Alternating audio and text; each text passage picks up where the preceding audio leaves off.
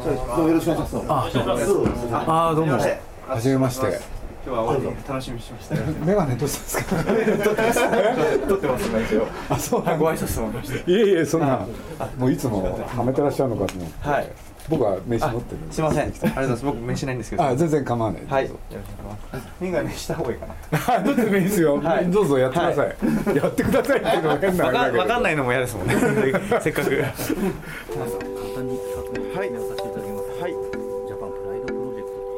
鈴木敏夫のジブリ汗まみれ。今夜は3月12日にセカンドソロアルバム「Music」をリリースした EXILE ATSUSHI さんと鈴木さんのスペシャル対談の模様をお送りします。この対談は23日に掲載された朝日新聞広告特集ジャパンプライドプロジェクトでの企画です。愛さんさん？はいはいはいはい。あれよかったですね。ありがとうございます。そうですね。ちょっとひばりさんの曲だったんで恐れ多かったんですけど。いやでもひばりさんよりいいですよね、い。やいやいやいやそんなの絶対ないです。よそれは。いやというのは、はい。あの美空ひばりってすごいね、はい。まあ、僕も嫌いじゃなくて、はい。い、ろいろ聞いてきたけれど、はいはい愛さんさんだけはね、い。なかなかうまくいってないなと思ってたんですよ。あそうですか。そうしたら、はい。すごく自然に、まるでね持ち歌みたいに歌ってらっしゃったんで。ちょっと過酷な挑戦でしたけどもあれはだけど順番にこうやって聞いてってで途中でなんて言ったってあのね童謡が。そうですねはい。あれも驚いたですね、あありがとうございます。でなんかね童謡聞きたくないあ確か最初のやつに2曲入ってたのかな。そうですね。はい2う曲さぎおいしい金山。はい。はい。とはいですかねそうですね。童謡好きなんですか？そうですね。あの友人の出産祝いで初めてこうなんか赤ちゃんにプレゼントしたくて歌ってみたらなんかああこういう歌っていうのもこう歌っていくなんか意味っていうのはあるのかなってちょっとその時に初めて。5年前ぐらいなんですけどちょっとあそうなんですか？はい実感して。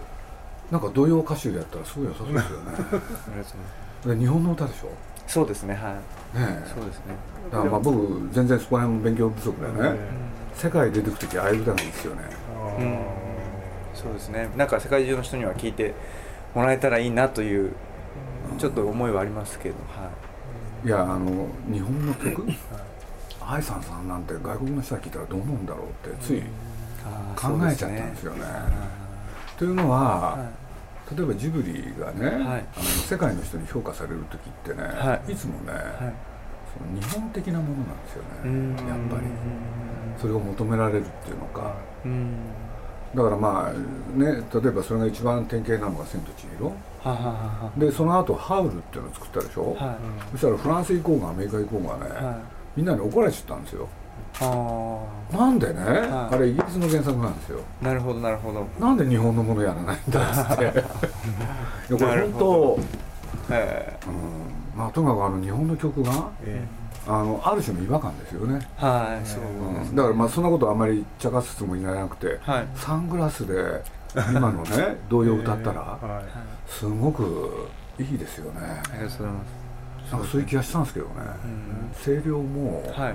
あの今の童謡の時にすごくいい。ああありがとうございます。なんて思ったんですよね。嬉しいです。愛さんさんもそう思ったしね。そうですね。またライブとは違うレコーディングの時はレコーディングでこう小さいきめ細かくてもこう拾ってくれるので、うん。レコーディングの時はそうなんですけどまたライブだとあれじゃ届かなかったりとかっていう時もあるんですけど、そうそうかもしれないはい。ですねそうですね。武道館であの童謡だったらどうなるんだろう。はあの時は確かなかったですよねい。はもうあそうですね。EXILE のステージの時はどっちかというとエンターテインメントでこうバーンという派手な演出が多いのでね、はい。い、やそれはそれでもちろん面白かったんですけれど、はい。どちらかというとソロの今度ツアーが始まるんですけどそちらの方ではこう割と静かな曲とかあと久石さんとご一緒あのなんかそうらしいですねそうなんですよ。ご一緒させていただ奥いたんで。さんが知ってたんですよそれ。ねそうなんですよ。ねはいえちょうどあのざ懺悔そうですね「懺悔」という曲なんですけどあの、ちょうど宮崎さんが引退発表された日に、その曲のミックスダウンをしていてすごく久石さんもこう、まあ、ちょっと30年ぐらい一緒にやってきた仲間なんでちょっとこう、ちょっと昇進される感じはありましたねやっぱり、うん。だけどあの日ですか？そうなんですよ。その日にミックスダウンの作業をしてまして、僕その間にねその日にね、はい。久井さんに2回電話もらってるんですよ。あそうなんですね。はだからその合間を縫ったんですね。い そうですね。これで最初はね、はい。びっくりしたっていう話で、はい。これでしばらく置いてねはいまあなんかややってらっしゃったんでしょうね。今初めて聞いて分かったけれど、はいはい。撤回できないのかと。あおっしゃってたんですね。そう。はいはいはい。いや相当ショックだったみたいですねやっぱり、うん。はい。あの曲はあれ曲が先にあったんですか？あれはですね、えー、と日本テレビのごめんなさい他局なんですよあの楽中楽外図というあの屏風の式典っていうかやってましたね。博覧会の、展示をやってましたよね,、そうですね。そこのあのそれのテーマ曲っていうことで、あそうだったはい。それであの一緒に見に行かせていただきまして、でまあこう昔室町時代ぐらいのはい。ものなんですけどやっぱりそこそこには発注主がいて、まあ、徳川家と豊臣家のこの勢力図みたいなものがこうなんですか上手と下手みたいな感じでこうやっぱり深い意味がこうその中に入っててで民族性っていうかそのそその当時の生活とかも書いてあったりとか、なんかそういうことを見て久石さんがインスピレーションされたメロディーとかをこう僕にくださって僕もまあメモしといたんですけど、か歌詞は。それに合わせてこう、はい、作詞させていただきました。あ久石さんの曲だったんですか？はいそうですよ。やっぱでも音楽家としてのあの信頼っていうんですかね。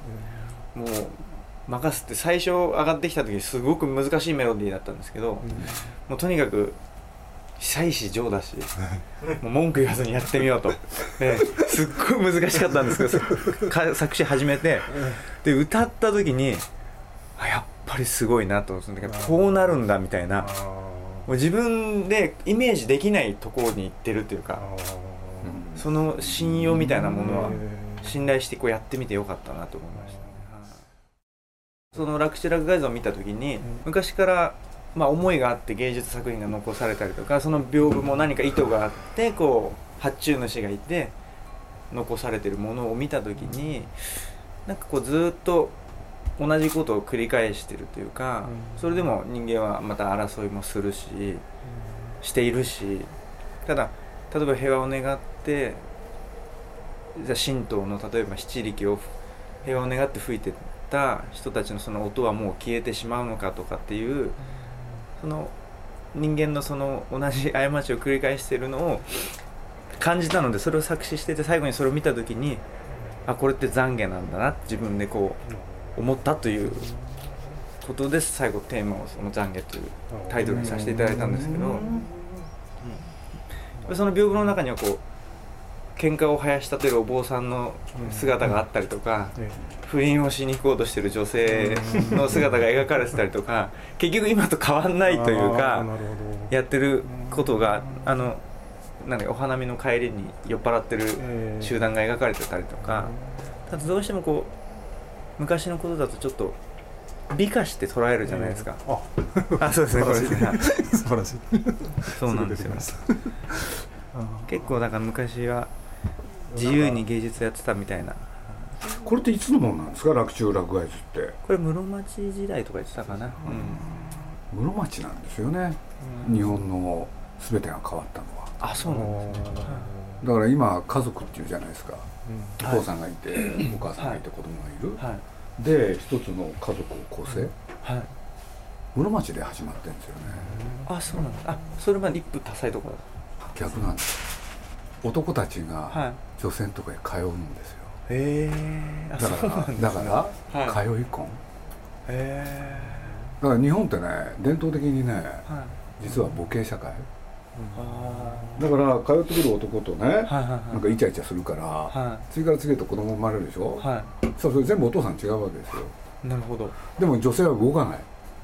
は男がジタバタしてああそうなんですでねそういう世の中だったのをひっくり返したのは室町。はあ。で今言ったみたいなことが起こるんですよ、なるほどなるほど。うん、はだから実はね家族の歴史ってねそこから数えるとねこれ僕受け入れなんだけどねあはたった500年しかないんですよ。いなるほど。それ以前ははい。日本は女の国。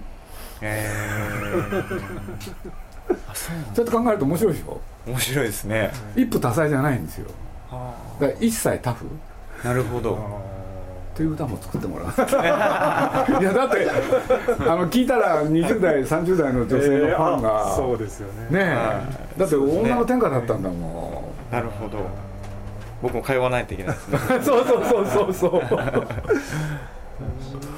うん日本の歴史ってだから面白いですよね。なるほど。はでもなんかそういうのをねなんかヒントに、うんそうですね。いそうですね。うん。うん。やっぱラピュタは僕好きなんだ。すごくはい。何？なんかえキャラクター誰が好きですか？パー。ツあのパズーも好きですしあの女の子何でしたっけ？えっと。シータあシータですよね。なんかこうやっぱり希望があるというか、うん。夢なんかその浮いてるのも夢があるし男男あのねはい。まあ僕らこういう言い方してるんですよ。はい。あのあのラピュタってね、はい。エスコートヒーローつまり男の子が強くて女の子が弱いんだからね。はい。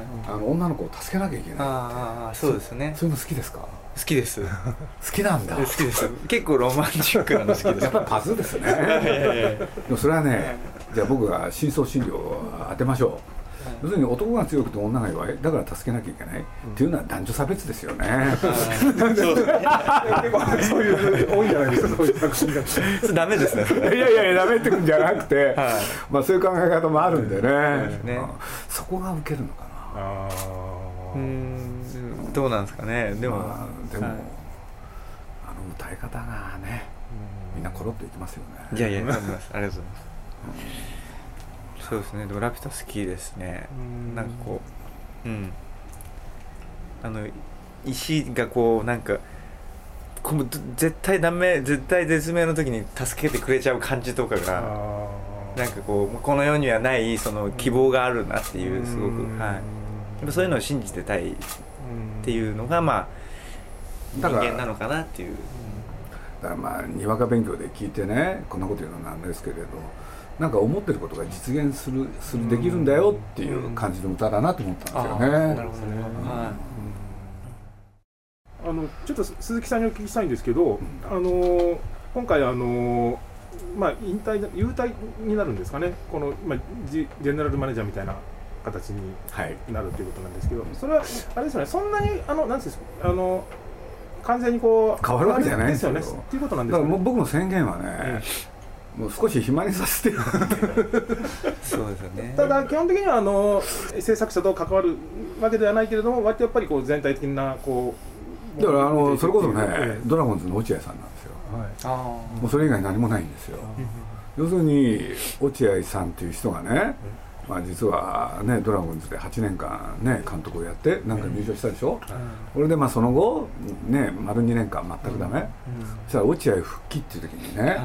僕監督ってのはねなんとなく嫌だなと思ってたんですよ、うん。そしたらはい。GM でしょ？そうですね。そういう肩書きがあるんだと、つまり戦力を整え、ね、俺で先を見ながらいろんなね、で監督も自分が選ぶっていうね、かっこいいなと思ったんですよ、僕ら。だから僕も年取ってるたちにね、えそういうことやってもいいかなと思って、単なる猿真似ですよ。ね。だから2番センチだからちょっとダメなんだけれどね。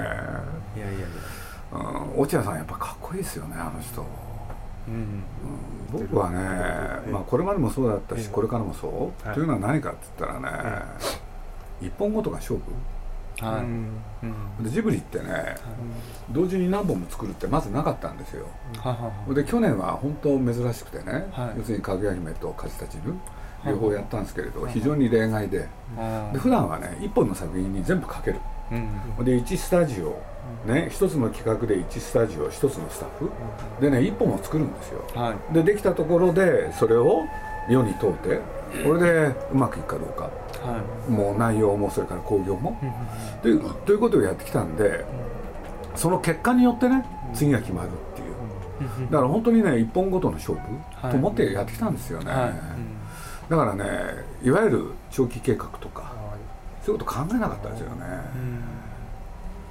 まあ良かったのか悪かったのかそうやってやってきました。なるほど。やっぱ一曲一曲が勝負ですし、一つないがしろにするとダメですよね、絶対そうですね。そううん。どっかにやっぱり応援してくださってる方をがっかりさせることになりますし、いややっぱり今その瞬間こうどれだけこうそうですね。完全燃焼できるかみたいな、はい。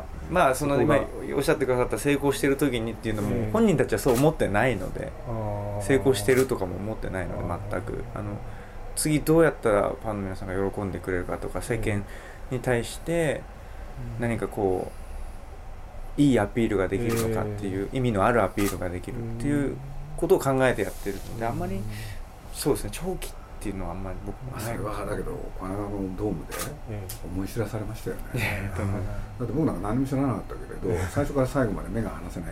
えああありやっぱ面白かったんだもん。俺で何何が良かったかっていうとね、えまあ、自分たちのこともあるかもしれないけど考えてたのはお客さんのことですよね、そこら辺はね、うんまあ宮崎駿に通じるっていうのか、彼なんかもねまあそれは自分でやりたいこともあるんでしょうけど、うんはい。だけど先にね今のお客さんって何見たがってんだろううん。そっちですよ、そうですね。うん。ああそうなんですか？宮崎さんそういう。そうですよ。そうなんですね。あのね割となんか自分の好きやりたいことだからやってるようなイメージがあ傍から見てるとね、ええ。好きなものやってきたように思えるかもしれない、しかし彼ははもう常にですよだから誤解を恐れずに言っちゃうとねい、はい、好きなもの一本もやってないあそうなんですか？そうですよ。僕なんかねええ。注文主なんですよ。は次これやってくださいっつって。次これやってくださいって。そうすると彼がまあ大体それ2つ返事。はそれで今これで何やるとねお客さんが満足してくれるだろうって。まず先にそれですよ。だから他の監督と一番違うのはそこですよね。あそうなんですか、職業的にやるんですよねだからなんですよ引退の時にね。えこれからは好きなことをやります。えあああなるほど。だって一回もやってないんだもん大げさに言うと。だから僕変な言い方だけどねもし彼が好きなことやってたらはい。30年持たないですよね。うん。もういつもいつもお客さんが何を求めてんだろう。それをね探るのがねまあ彼のやってきたことですよね。なるほど。そうですね。EXILE は今おっしゃったことに近くて自分のために EXILE の楽曲の作詞とかパフォーマンスをやったってのはあんまりないですね。やっぱりグループのため、まあ、お客見てくれるお客さんのためっていうのがもうやっぱり一番に、だってね。はそれこそまあさっき美空ひばりさんの話が出たけれど、はい。昔はいわゆる歌手って言ったら、やっぱりプロデューサーがいてディレクターがいる、うん。何やってたかって言ったらね、うん。この人に次何歌わせようって、うん。その時に何考えてたかって言ったらお客さんのことですよね。そうですよね、はで本人がねうん。ぬんなしですよね。これ歌えって。でうまくいくかどうかでしょ？い、そうですね。でその時代って僕ねやっぱりもう一回見直すべきじゃないかなって気がして。うん。やっぱり需要と供給だもん。そうですね、ね独りよがりになっちゃダメでしょ、はい。そうですと思うんですけどねどうなんでしょうか？いや。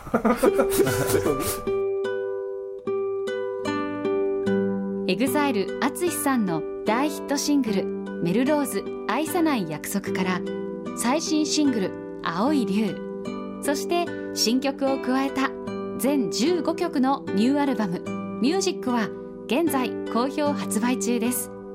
ぜひ一度お聴きください EXILE 淳さんと鈴木さんのスペシャル対談いかがでしたか？この続きは4月27日に放送します。お楽しみに。